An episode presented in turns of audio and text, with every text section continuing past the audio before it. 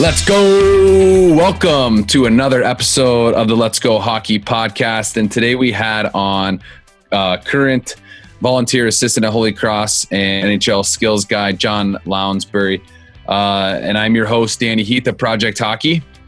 And I'm Pete Cameron of Elevated Hockey. And that was an awesome talk. I, I really had a you know appreciation for what John does working with the college level and doing youth skill camps and having the opportunity to work with a lot of NHL guys. And I'm excited for the listeners to hear the part kind of towards the end where he talks about creating an environment that can foster creativity for his players and and giving them the opportunity, which is kind of a cool way to look at it, the opportunity to fail uh, in order to develop. And I think that's an important takeaway. So I'm excited for people to listen to that message along with some of the other points in here.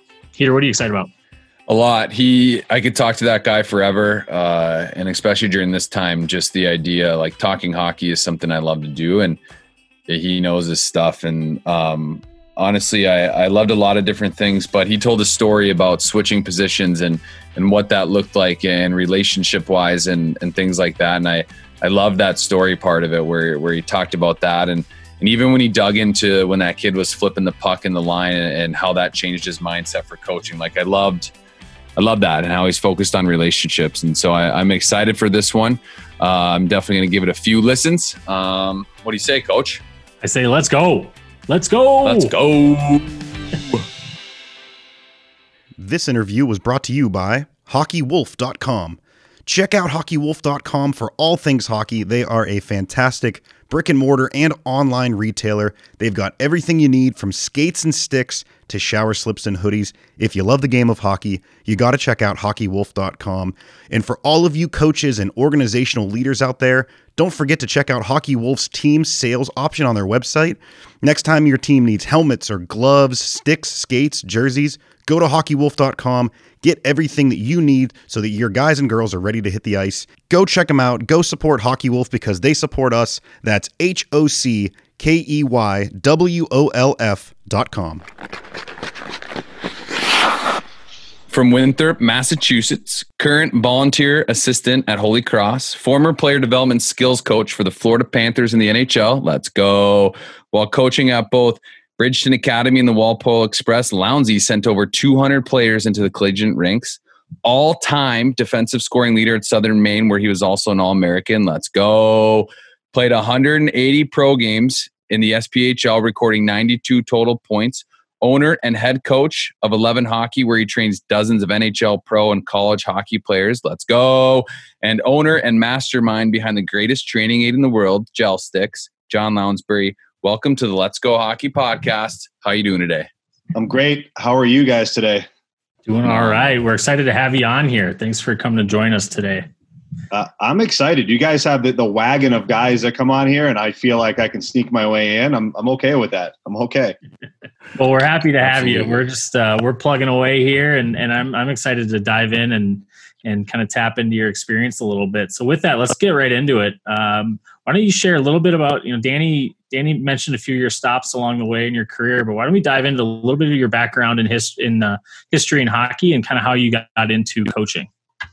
Man, that's a good one. So uh, I grew up in a hockey town, a little town called Winthrop, Massachusetts. And for all you Miracle fans out there, I grew up next to Mike Eruzione. So um, our, our town, our town's uh, about at the time about seventeen thousand people. It's a little over a square mile. So um, you played you played all the sports. You played street hockey all the time. You played you played ice hockey.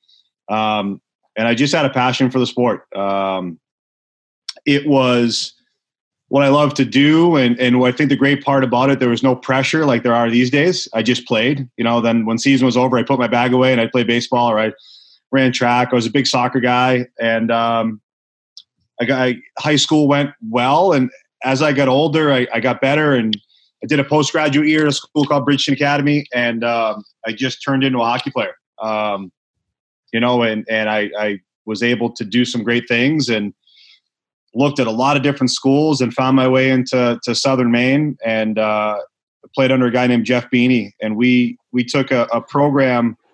I, I, say we because it's my my classmates and my teammates as well. But we took a program that was historically winning five games at the time to winning 15, 16, 17, 18 games and trying to make a national bid. So it was fun. And um, I, I loved my experience and, and I loved how, how it went for me. I was fortunate enough to, to kick around the minor leagues a little bit. And I think what was important for me there is that the economy was horrible at the time. Um, so there were no jobs to be had. So I just kept playing and seeing what I can enjoy. And um, I don't know. I just I, I really love teaching the game and thinking about it. So it just helped me grow into kind of a coach. I've always had a coach's mindset. I never thought I would do it for a living, and it just turned that way. You know.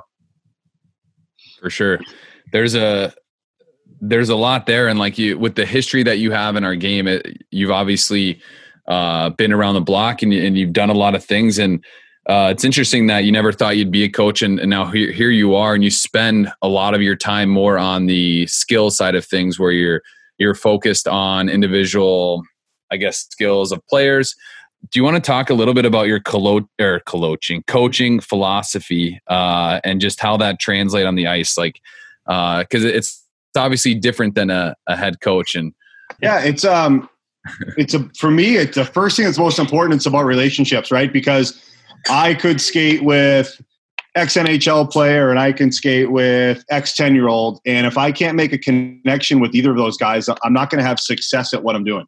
And, and I think that that's the first and first most important thing because there's got to be trust there because I have to teach them, right? So if they're not believing or trusting in what I'm talking about, there's a huge disconnect. So, you know, I, I always say there's great skills coaches, there's great development guys out there. And I think what's what's important is you have the connection first and then you have to identify the flaws and you have to build up on, on, those flaws and and where the where the trust part and the relationship part comes in it's just like you know if you meet someone off the street and they tell you like hey you walk funny you're gonna be like oh, well screw buddy. Like I, I walk fine you know and there's you just it's a guy you don't know a guy you don't trust. He's just kind of picking at you you know? So think about being a player a kid and saying hey you know what? You don't do this well.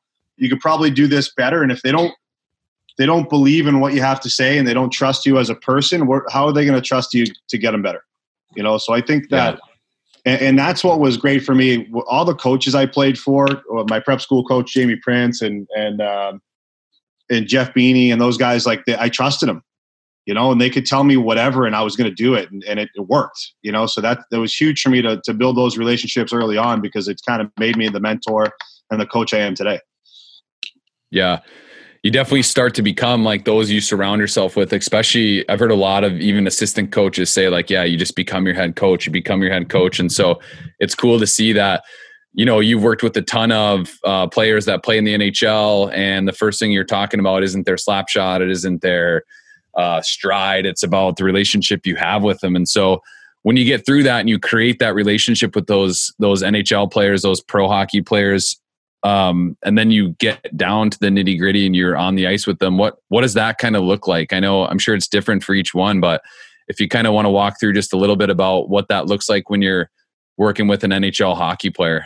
Yeah um, i try to separate my guys from defense and forwards to be honest and if i can get the d on in one and, and the forwards on the other because it's they're they're focusing on their craft right? And they're in the NHL for a reason. They're they're the best at what they do at their position. There's only so many positions out there, so I I don't you know I think in the relationship part, it's not it's not defining their flaws, but asking them what they feel like they need to get better at. You know, I think there's a lot of guys. Again, they said they do a great job at the skill development piece, but I think there's too many people that feel that they their way is the way you know, and I, I don't feel that way. I, I want to make sure that when when a player goes back to play for Barry Smith in Chicago um, under his player development wing, like they they know what's going on. They know how to fit in that scheme. They know how to, to think quickly.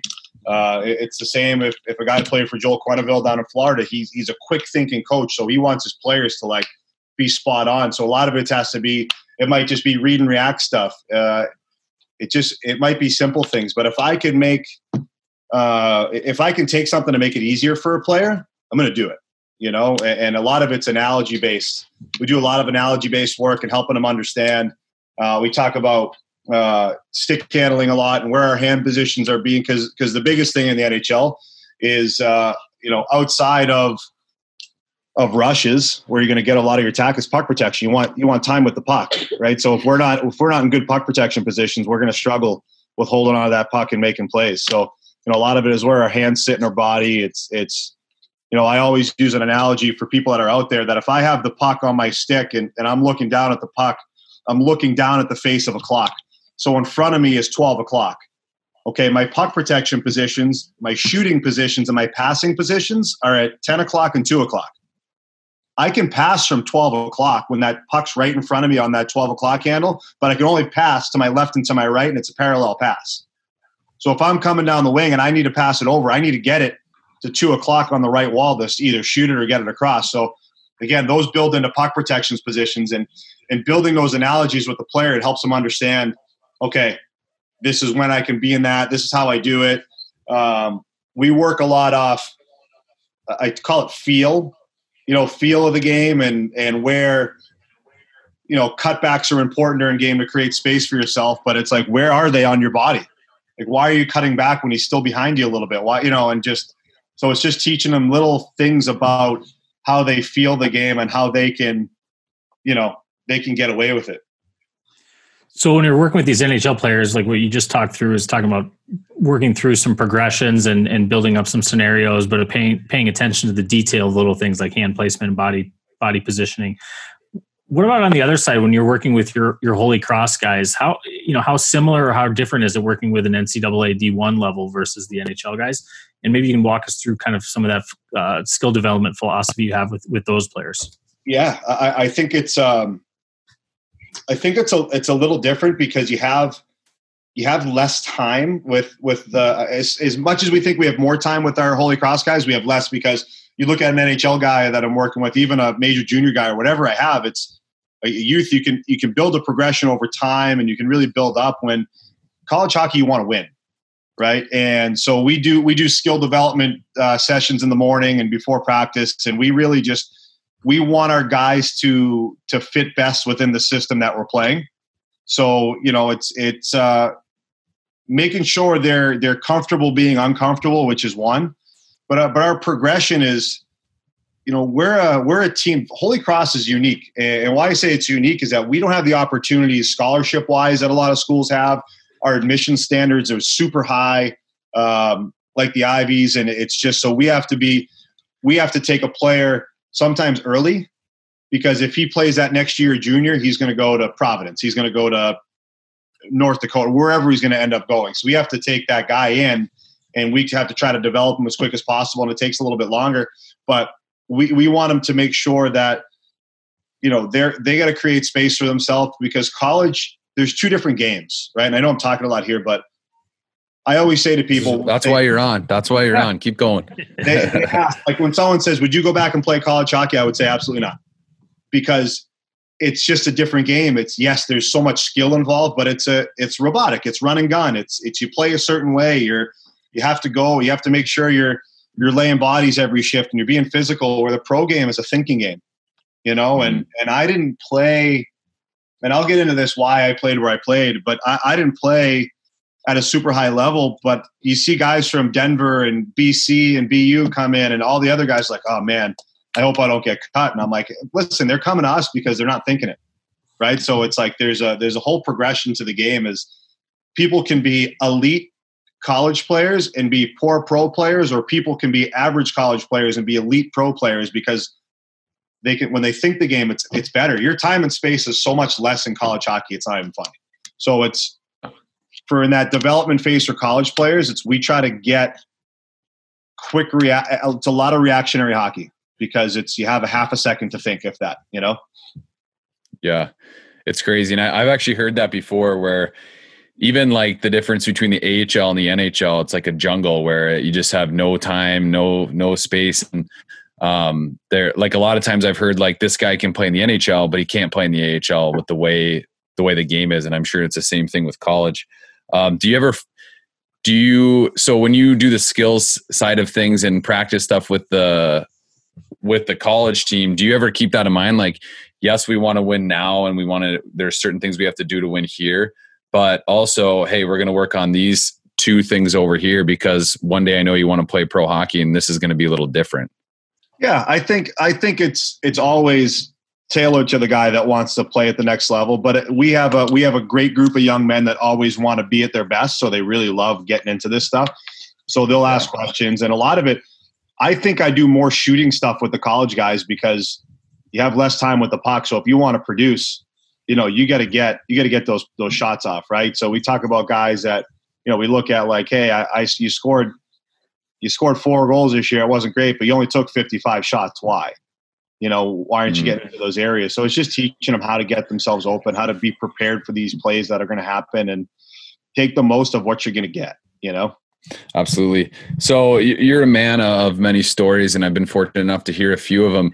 Uh, but but one that I want to talk about, and it, it, it's a perfect fit because it goes back to the relationship side of things. When you when you went into college, I believe, I, I, think it was before you even got there, like freshman year, your coach made a change in positions and uh, made a few promises and things that ended up working out. So if you if you want to just tell that story and we can kind of talk about the importance of it as we go through it.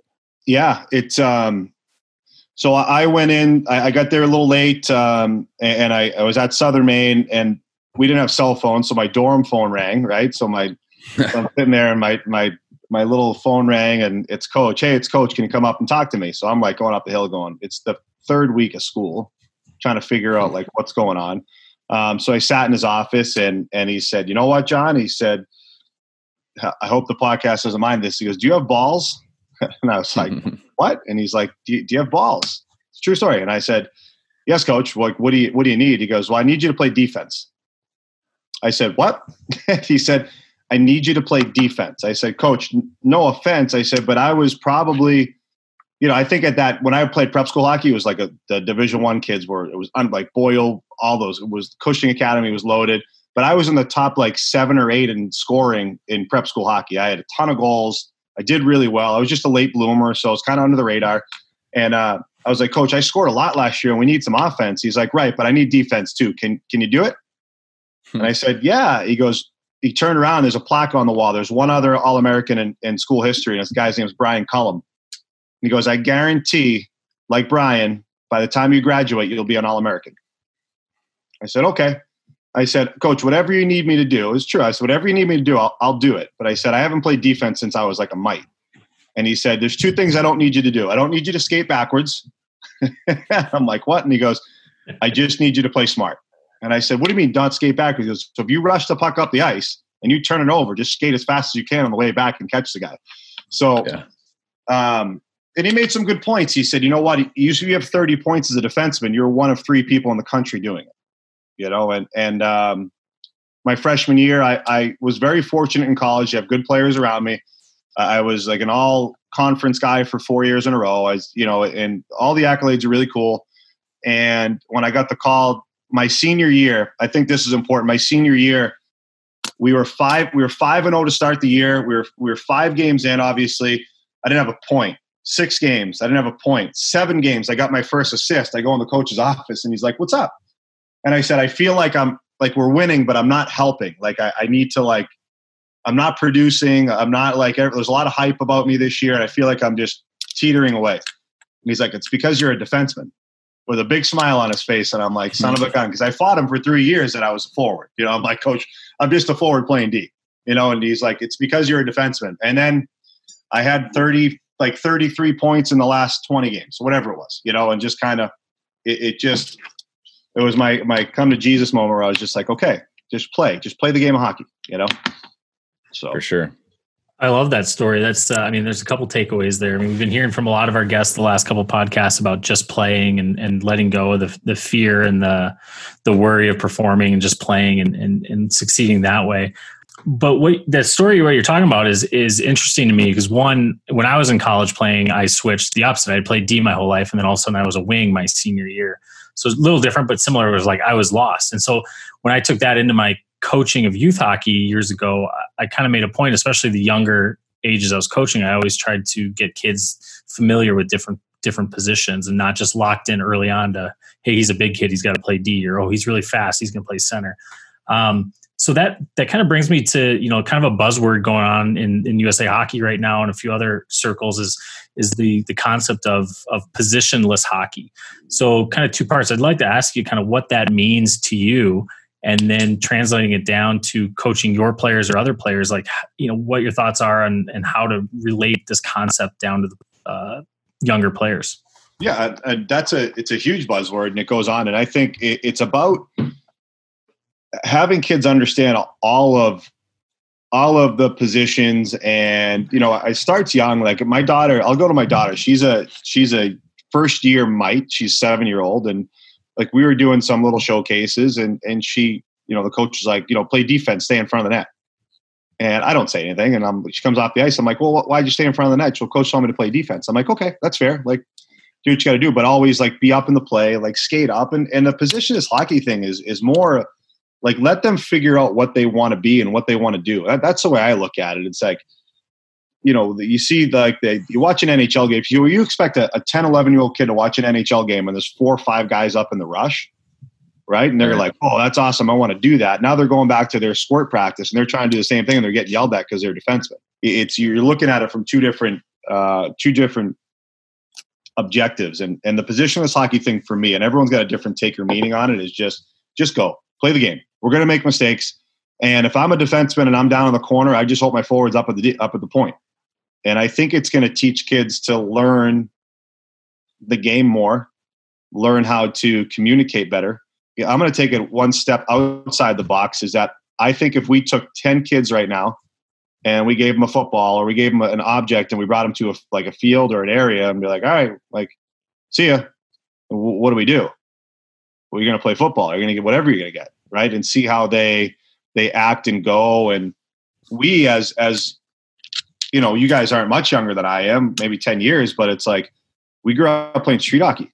And that's where we learned hockey. That's where we learned to be creative. That's where we learned to talk to each other and communicate and call for pucks and behind the back passes and all that stuff. And it's just that's where the creativity came. There's no there's no positions when you play street hockey.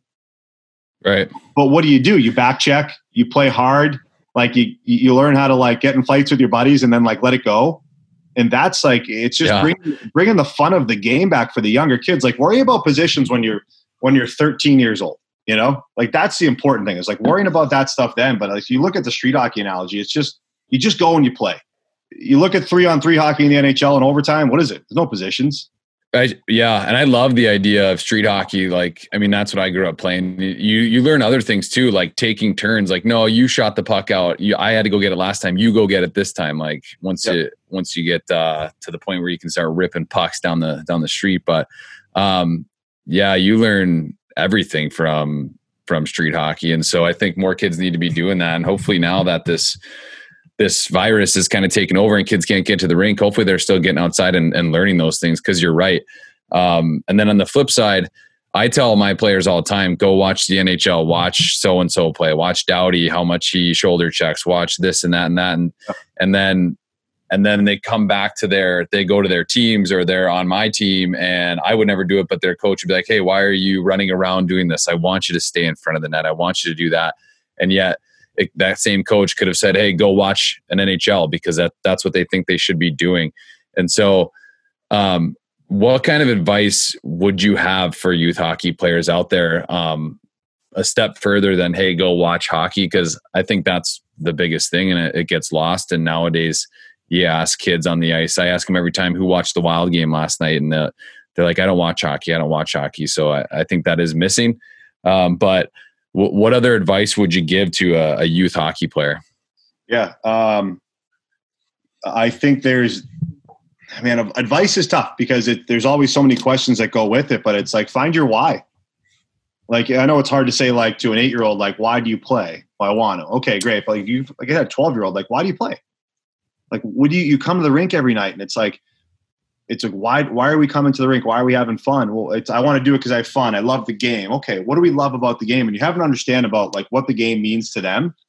Like they need to take ownership and and this is a big thing with development in general, but like take ownership in your development. Like no one's here. We're here to help you. We're here to guide you into what you want to do. But at the end of the day, like you have to put in the work and you have to do the little things. So for a youth hockey player, it's just like you have to experiment and you have to just take risks you know? And what i mean by taking a risk is like go for that rush that your coach always says like don't rush the puck don't do this. Like if if our coaches at youth hockey levels don't let us make mistakes how are we going to get better?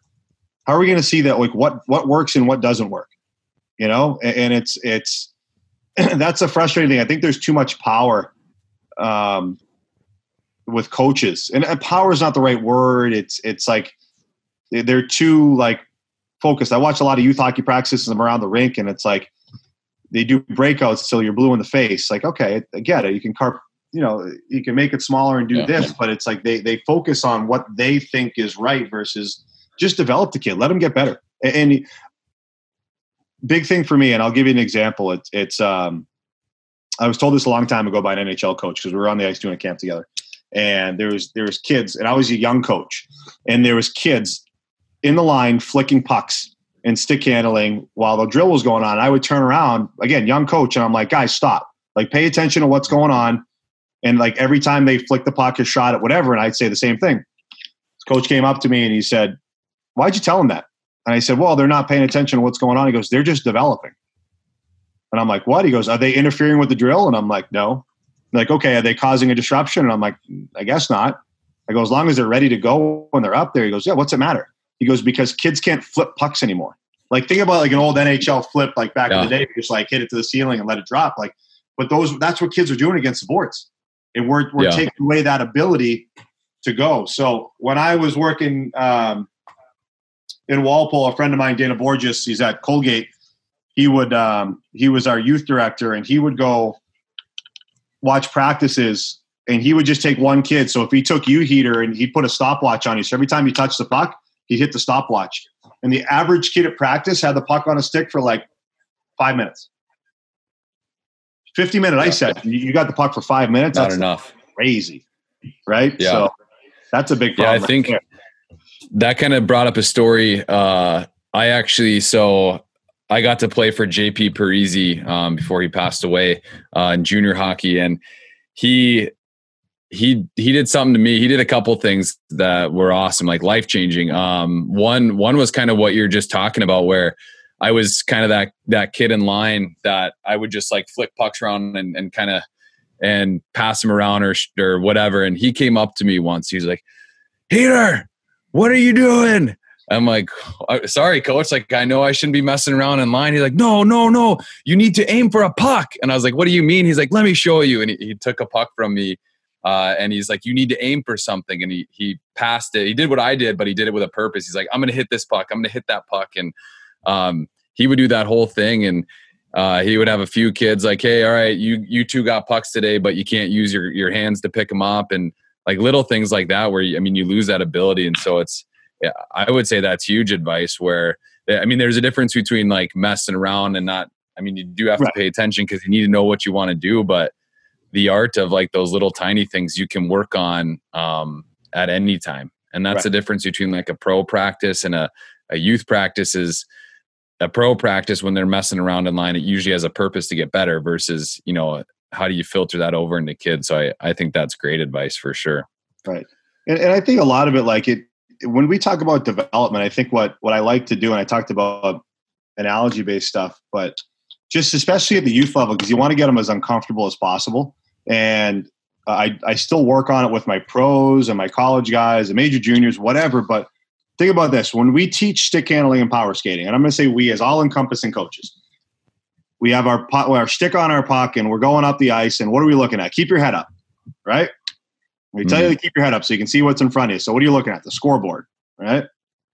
So mm-hmm which is which is great because you learn to keep your head up with the puck on the stick. But what are the what? How many times do we actually fly through the middle of the ice and we just look straight?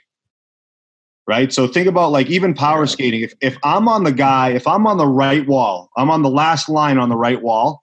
I want my guys skating down the ice and doing different power skating stuff, looking to their left. We've grew up our whole time looking down the ice. I don't need to look to the right because the glass is right there if I'm skating without the puck, that means the guy in the middle has it or the guy in the left lane has it. And I want to see where the play's developing so I can go. So I'm skating and I'm looking to the middle of the ice. If yeah. I'm on the right side, left side, I'm looking to the right. So when I do my stick handling drills, if you're the guy in the middle line, You're looking to your left. You're looking off to your right. And I ask him, I'm like, what, you know, the guy that was next to you, is your righty or lefty? Well, I don't know. What are you looking at? Yeah. Right. So it's just, mm-hmm. but it's just teaching yeah. them to get, get outside because if you enter with the puck and you just learn to like skate straight and go with your head up, yeah, sure. I was looking at the fenceman, but can you skate and look for help at the same time?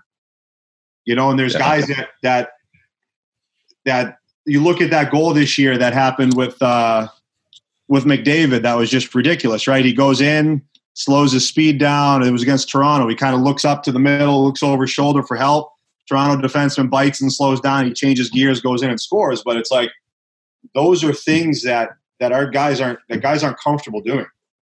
Right? They're they're not they're just so comfortable doing things one way and just turning and looking. Like Patrick Kane's elite.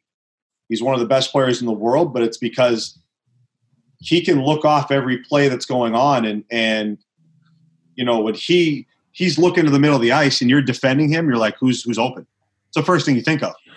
Like who's open around me because he's gonna he's gonna thread that needle, and he's just having like yeah. cat house with you.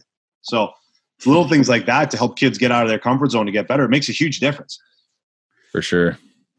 Yeah, I think that's great advice for well players and coaches. And let's dive deeper into the coaching. I mean, I think you know a lot of our audience and listeners are, are coaches. What are, what are you maybe specifically doing, even beyond what you were just talking about with with like the junior teams or, or your college team, to really going back when we were talking about touching on like encouraging creativity in those players. I mean, you're talking a lot a lot about details and little things, which I think is fantastic advice, like the power skating with the, the head turn stuff.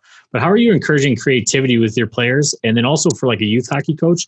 um, some advice on on on maybe like allowing coaches to let those players be in that position where they're uncomfortable and failing. Yeah, yeah. Um, I think the the creativity sparks from uh, letting them think for themselves. And a lot of us, and, and I used to do this. I'm not saying I, I never did. And there's a lot of coaches that out there. Okay, I want you to take the puck, and I want you to do this, and I want you to go down. I want you to jab step and come back and cut, attack the net and shoot. Great. So when, when we teach, there's, there's a there's a thing. There's a what what are we going to do? Here's what we're going to do. Okay. Why are we going to do it? Okay.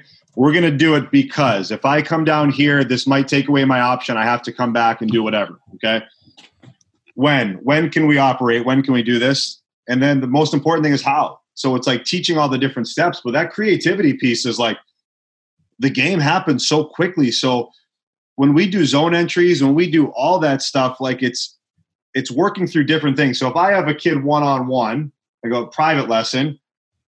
When we do rushes or we do plays out of the corner, I try to like defend him, you know, because there's no.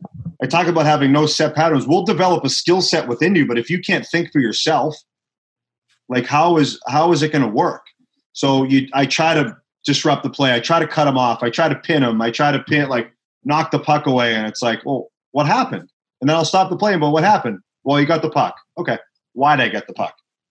Well, my hands were in a bad position, or I let you get inside body position, or I let you do this. Like, let them answer it for you. You know, too many times we blow it dead, especially as a coach. And I see a lot of youth coaches, they blow the whistle. I'm like, how, how many times do I have to tell you not to do this? Mm-hmm. All right, but why? Tell them why they can't do it or why they shouldn't yeah. do it. Like you cut to the middle because and you're going to lose the puck and turn it over. I would rather say like, hey, listen, I get what you're trying to do, but if you cut to the middle in this situation, that D is going to step and hit you, right? Or if you do this, so it's teaching them you can do this. Here's your, you know, here's what's going to happen. Risk versus reward. There's a huge reward if you pull it off. There's also a risk with it, you know, and it's it's letting players develop into their own their own player like, and, and yeah. I think that we we as as coaches we like, you know, it's the we claim players. I don't like talking about players in particularly because it's like I don't like to claim a player. I, I'm not the reason X did this. They're the reason they did it. You know, and and if a kid texts me and says, "Hey," um, I had a kid text me last week. He made the U.S. national team, and um, he said, "I really want to thank you for the work that we've put in together." and I said, listen, I said, I that's really I, I, appreciate that so much. I said, but you have to understand how good you are. And you have to understand that I just helped. Like I'm your guiding stick. I'm gonna make you uncomfortable. I'm gonna do things with you. But your ability and your ability to play and think the game, you did it. I'm just along for the journey. You know what I mean? I think that's what's important to understand is that kids rely on you know guys like ourselves to make them yeah we make them better. We help them within the game. You know we, we want them to play as long as they can but a lot of kids don't believe in how good they really are. And yeah. that's that's development like uh, the mindset yeah. of that what's the biggest joke we always joke around about? Look good feel good play good right? All the time. But that's how true is that if you feel good yeah. going into a hockey rink or a hockey game you're going to kill it doesn't matter right. right so it's like my job as a development coach is to make you feel good about yourself when you're in your skates yeah that and, confidence is huge oh, goes so it. far so yeah, much. Especially like like if you think about like you started the whole conversation today with relationships, and that that's a perfect example where you have this kid who just made the national the national program, and he's he's reaching out to thank you for helping him get there, and you're like, no, that's you. So now this kid has even more confidence than he probably already had because he's obviously a decent hockey player, and so that just goes into to what you talked about like it is a relationship thing. And if that is there then you're going to be able to you know take kids skill from a to z or wherever you need it to go or wherever they need it to go to wherever they want to do. But yeah i could i mean i could sit here and ask you questions all day and, and fortunately fortunately enough I, I get to do that uh, just knowing you on a personal level but one thing that we like to do is bring in some guest questions uh, and so we're gonna we're gonna roll through we're gonna try to get through three of them um, and the, the first one here is from at logan dioper training it's a it's an interesting one, and I kind of just want to see your take on it and see see what we can come up with. But he asked, "What are some things you can do to help improve an infant's hockey skills? Any games outside the box things, chores that can improve hockey skills without them knowing them that they're doing drills um, or working on their skills?"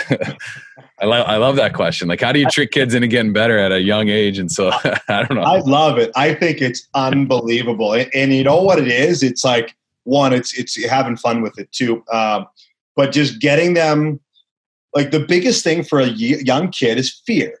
Like my daughter, for example, she's afraid to fall. She's afraid to screw up. She's afraid to let a goal in, whatever the, the situation may be. So it's it's taking away their fear. And I do one that the kids like love, and, and it turns in. So when you look at a youth hockey game, so uh, I'll go NHL hockey game. Sixty-four percent of the game is played on the wall a youth hockey game's probably like 80 something and a mite game's like 100% of the time the puck slapped against the wall and do whatever. So you watch you you talk about kids getting better but get them uncomfortable doing stuff. So those black pads every rink has you know those black bumper pads i would put a puck to start i would put a puck on like the near side and have two little kids like race for it.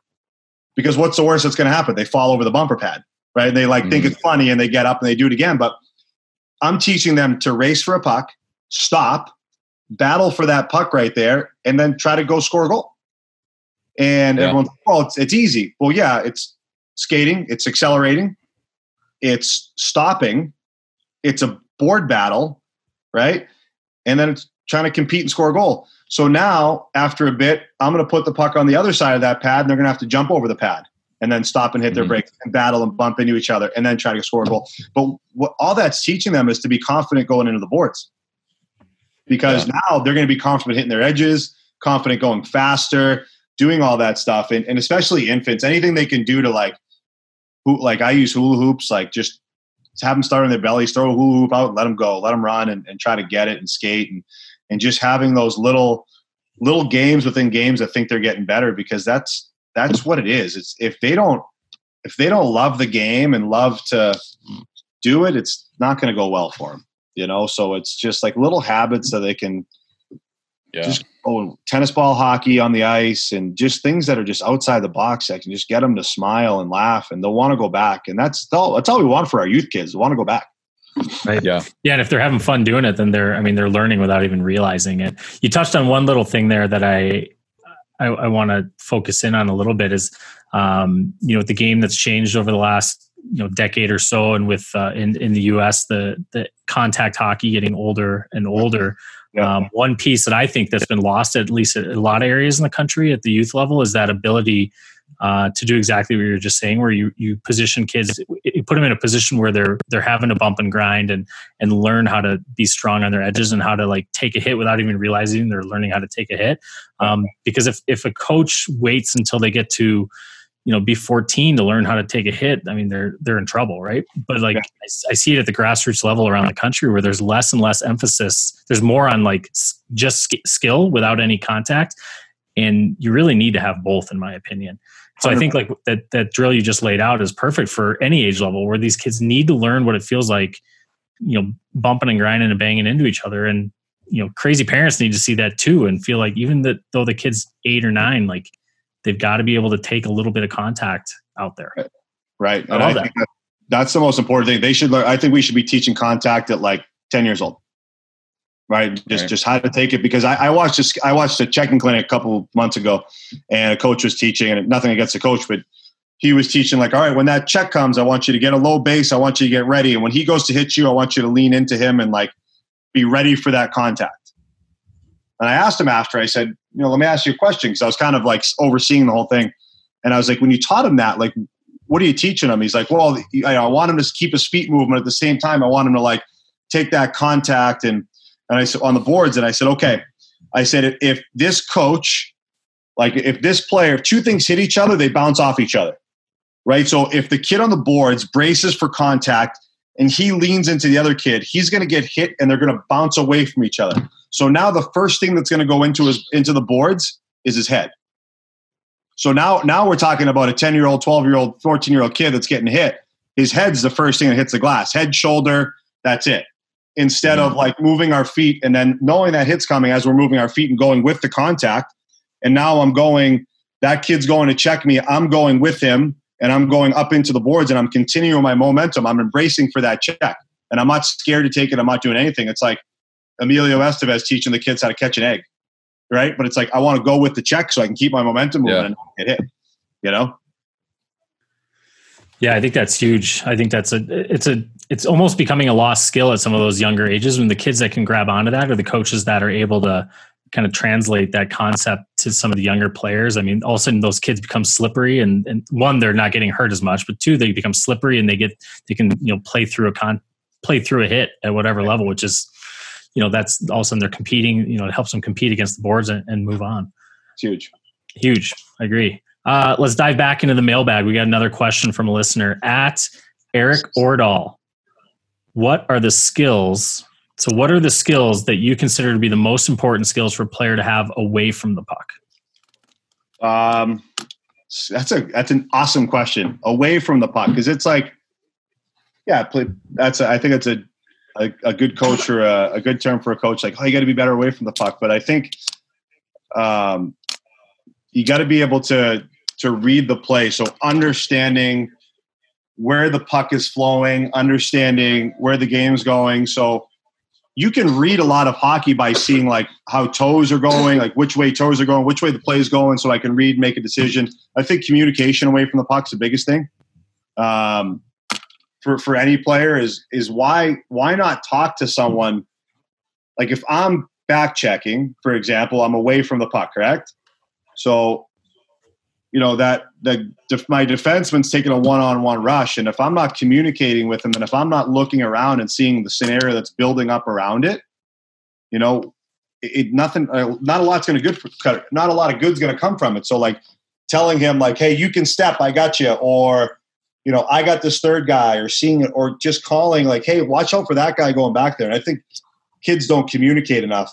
Um, another off the puck skill that's important is just being being prepared.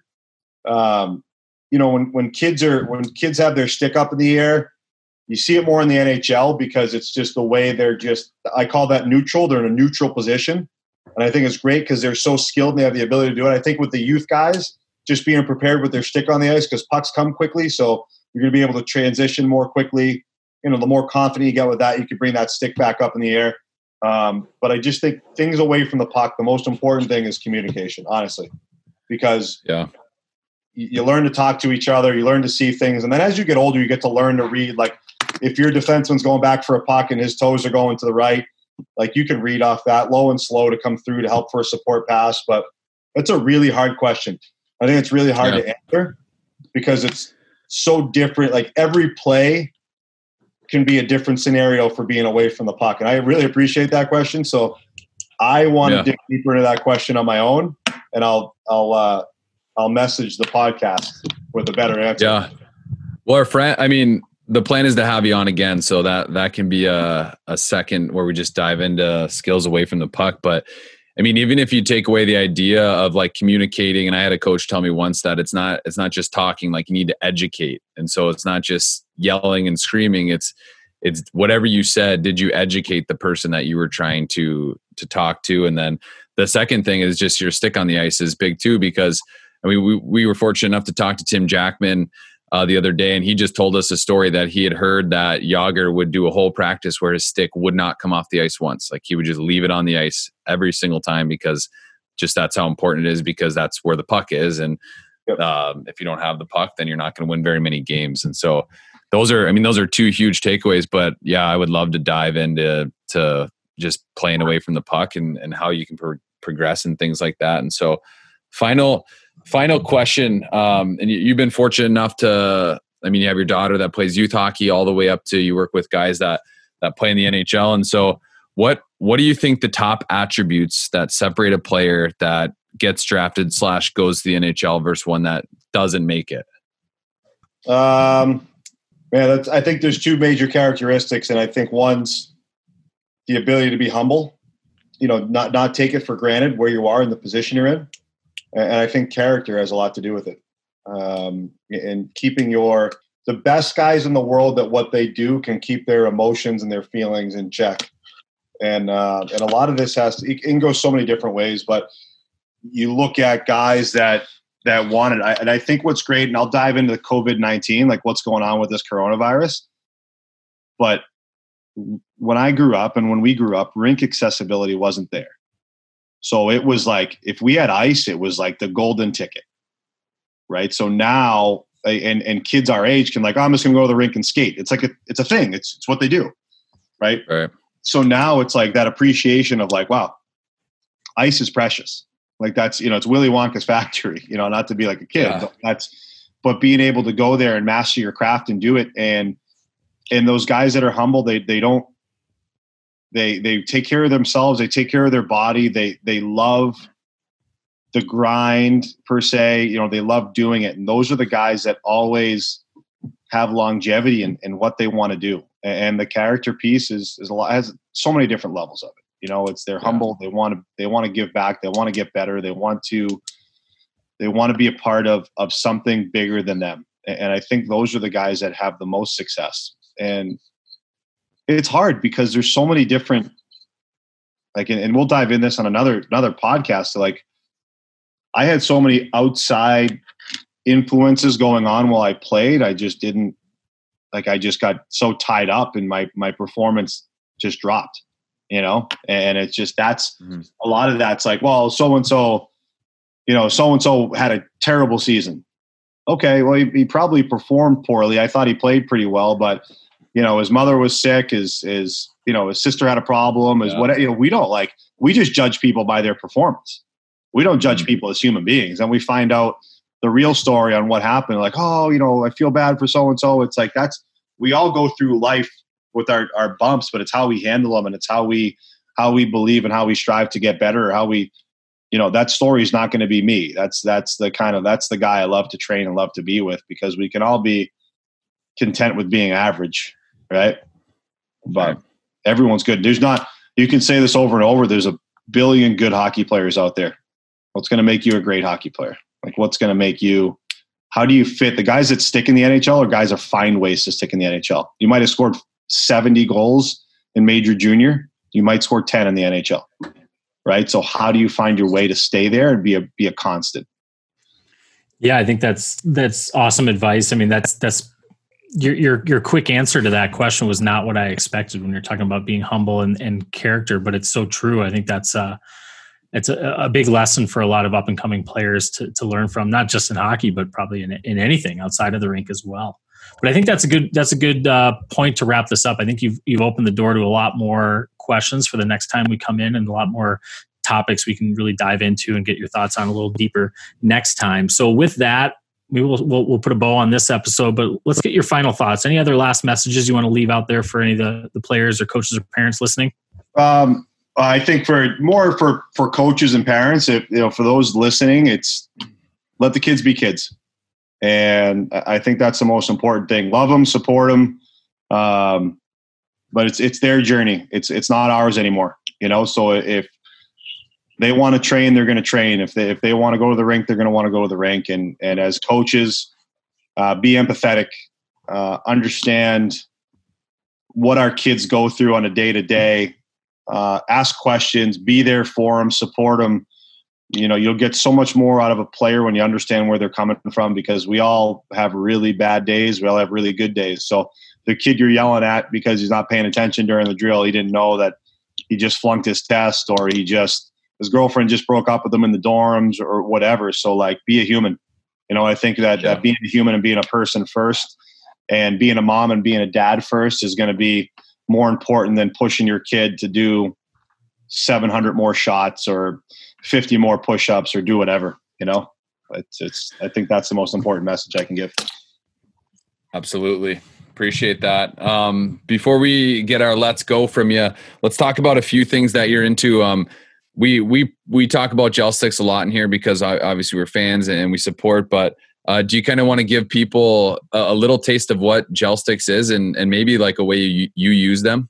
Yeah, of course. So you know, gel sticks we, we created uh, almost two years ago, and it's um, for the hockey market. We we created a, a, stick that's two and a half times the weight its normal weight. It's created with a polymer gel. Um, it stays with your your patterns, your your flexes, 77 flex P28. We got it. You know, and and I think what's important for this is that players have. Uh, so let's just say you're using a, a, a Bauer P28 77 flex, and there, there's a technology in that 300 stick, $300 stick you just bought, right? And it's in the kick points, in the flex points, and, and a lot of our kids aren't strong enough yet to to use them. So by using our stick, it forces you to work. I always tell people all the time if you don't like to work hard, you're not going to like our stick because it's taxing on your mm-hmm. arm, it's taxing on the body, but it teaches you to flex. It teaches you to snap through that bottom hand. And, and now, when you go back to your other stick, you're learning how to use those flex points and you're letting the stick do the work. You don't have to put all your body weight into it anymore like the old days when there was no such thing as flex. You just now you just snap down through your bottom hand, the puck takes off. But it's just a it's just a way to teach kids to to be stronger on their sticks, to teach kids to get pucks off quicker. And, you know, we're, we're not, we're not reinventing the wheel. People have been putting weights on sticks for 50 years, taping pucks to the bottom of the blades or putting lead on it. Now we just, it's even weight. So it's not going to throw you off. It's not going to do anything different. And, and we don't, like a, we have a lot of guys in the NHL using it. We have 63 NCAA hockey teams using it between the men's and the women's. It, it, it works. It's not a gimmick you know, there's so many different ways to use it. I love using it for defensemen because what's important when you're taking a rush is stick on puck, right? When what's in, what's important when you're defending out of the corner is stick on puck. So if you're a defenseman and, and you you're taking rushes or you're doing corner work, like grab a gel stick and just that top hand strength is crucial because you want to be as strong as you can and diligent as you can, get that stick on puck and winning those stick battles. And it's a, I mean, I, have been using them uh, since I found out about them, and I, I never go to a skill session without them and I never go to sell them. But every time I leave, someone asks, where can I get one? And so they're, they're the real deal.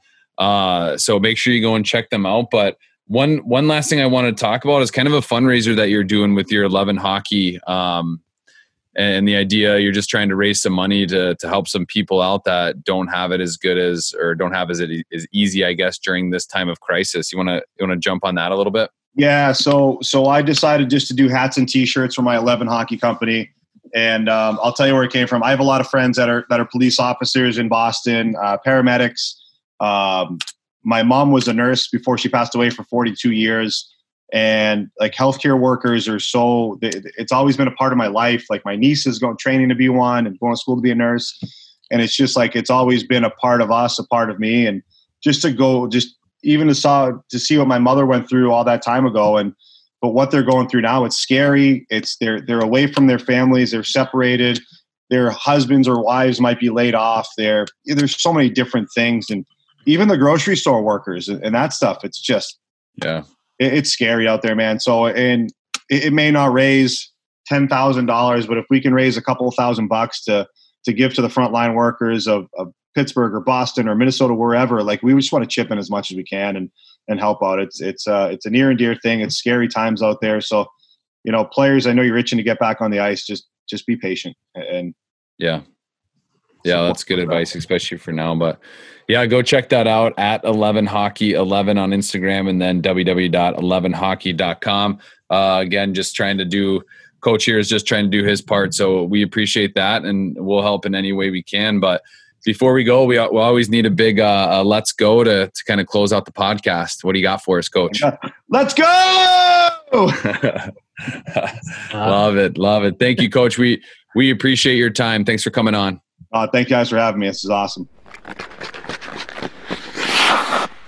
Yes, yes, yes, yes. Thank you. Thank you, coach. We appreciate you coming on. Uh, John Lounsbury, he's, he could talk forever. And honestly, I would listen forever just because of the way uh, that he thinks the game and the people he's been around and the contacts he has. Like he's not just talking out of nowhere. He he's either heard it or he's learned about it or he's researched it or he's learned from experience. And so, coach, we just appreciate you having on. We we look forward to having you on again. Uh, and as usual, per usual, we do our, our three stars of the night, our big three takeaways. And so, Cameron, I'm going to hand it to you for third and, and second star. Yeah, I think there's a lot of takeaways on this one, but narrowing it down to just three, like I said, kind of tough. But third star tonight, I'm going to go right away into a smaller little piece that me as a coach is kind of interesting to hear hear someone say. Uh, is the concept of, of when he, he talked about the players like flipping pucks in line. Now, I think most coaches out there would, would right away go to the the answer of, you know, pay attention. But but looking at that, if it's being done with a purpose, where it's not messing up the drills, and it, it's those players working on their hand-eye coordination, their their stick handling skills, and developing. So, kind of an interesting take on that. And I think it, it could be a little polarizing out there, but I thought it was an interesting take. Uh, second star. This one was uh, kind of went was threaded throughout the the interview, but when he talks about the why and explaining the why to the players. And I'll tell you why I think this is a really important part, like maybe the most important point from this episode, or one of them at least. Um, as a coach, not only when you explain the why to the players, you get buy-in, right? The players are more adept or more adept to, to say yes and, and understand why they're doing something. They're gonna they're gonna say, I'm gonna go do that. Okay, I, I get it. But beyond that, you know, the beginning of the talk, he taught he he mentioned how the players that succeed at the higher and higher levels are the players that can think the game. But how do you think that players get to understand and think the game? It doesn't like some the prodigies just get it, right? But one of the biggest reasons is a coach can help them grow their hockey IQ and their their understanding of the game at higher levels is by explaining the why and why we're doing things and explaining the bigger picture. Um, so I think that was huge, and it tied into a couple of the different points of what he does for his development all the way through. So finding the why and explaining the why to your parents is my second star tonight. How about you, Heater? What's the first star? Number one star of the night. Um, and that it kind of builds off the why and and just the idea. You talked a lot about building confidence by removing fear, and and fear was threaded throughout this this entire interview, and all the way from NHL guys down to the infants and the advice he gave on that. But the idea of just building confidence in kids, and and if you do blow blow a drill down it's not, hey, get back in line and try that again. It's getting them to a spot where you you want an outcome. Like if the kids, he talked about kids cutting to the middle of the ice, and there's just different ways to approach that situation to one get the outcome that you want uh, that's going to make a better player and then two ultimately build more confidence in that kid because now that player cutting through the middle of the ice understands hey i've got two or three options here or, or I'm going to get ran over if I do this again or things like that. And so that confidence piece. And then he even brought it into when he talked about power skating and stick handling, where a lot of times it's okay, power skating, I want you to stare at the clock at the end of the rink. And a lot of times you're skating up the ice, you're not staring up the uh, at the scoreboard or down down the rink. You're you're looking for somebody, and so why not incorporate that into that drill? Where okay, we're going to work on stride development or edge work or blah blah blah but you're going to be looking to the left because you're on the right wall or you're going to be looking to the right because you're on the left wall. And so i love that idea and it's, it's those little tiny um, details that allow confidence to build up in these kids. And so that was my my first star. It was a good one. Um, again lounsey we just appreciate you coming on. Make sure you go to 11 hockey so 11hockey.com and check out those shirts and hats. They're sweet um, i'm going to pick one up and, and, do my part for sure hopefully the hat's big enough i've got a pretty big head but we'll see uh, but definitely go go and check that out um, he's also on instagram 11 e-l-e-v-e-n hockey 1 1 um, on instagram so check it out he's doing awesome stuff and so i guess if it doesn't fit my head it'll be it'll look nice on the on the shelf. So, Coach, what do you what do you got for us? Big head over there, big head. Um, That's me. Yeah, no, I think that was, that's my, that was my nickname. That was my nickname in middle school, Big Head, and I'm a little head, huh? self self conscious about it still. So thanks for still, calling me that. Still growing into it. All right. Well, one of these days. um, uh, no, I think that's it for this. Was a great episode. It was, it was awesome talking to to John. I'd love to. I'm looking forward to the next time we get to really dive in with him on some of the specifics of some of his development uh, techniques. Uh, so the next time we talk with him, we'll really get to dive into like one or two real specific topics on that. I'm I'm curious to tap into what he's he's thinking. But with that, um, you know, if you're enjoying this podcast tell your friends, tell your family, tell your teammates, give us a like and a review, subscribe to make sure you don't miss any new episodes. And as always, too, as you heard at the end of the episode, we're asking questions to the guests. So feel free to shoot us a DM or ask questions in the comments for our upcoming guests, and we'll ask those to our coming uh, to the people that come on and keep this thing rolling. So I think that's all I got for today. That's it. Let's go. Let's go. All right, what is up? Let's go, hockey podcast listeners. This is producer Vinny, just here to wrap up the show with you. Huge thank you to John Lounsbury for coming out and talking to us. Thank you so much to Lowndes. To find out more about John and find him on social media, make sure you scroll down and find him at all of the links that we have below in the description 11 Hockey and Gel Sticks. As usual, we want to make sure we thank our sponsors. Go check out hockeywolf.com for all things hockey and lacrosse. And do not forget, if you have team sales needs, all of you organizational leaders and coaches out there, go visit hockeywolf.com. Thank you guys so much at Hockey Wolf for sponsoring us. And our other sponsor, Gel Stick Sports. This is much easier for me because John and Heater just spent five minutes talking up gel sticks. But make sure you head over to gel sticks. That's G E L S T X dot com. Get the best weighted training aids in the game hockey, lacrosse, and golf. They've got it all. And we've teamed up with them to give you 20% off your order at gelstx.com. Use promo code Let's Go. That's L E T S G O at checkout. 20% off and begin to train different today. All right, everybody, that's it for us this week. If you love what you've been listening to, don't forget to subscribe, leave us a review. We love to know you're out there, and we'll see you next time.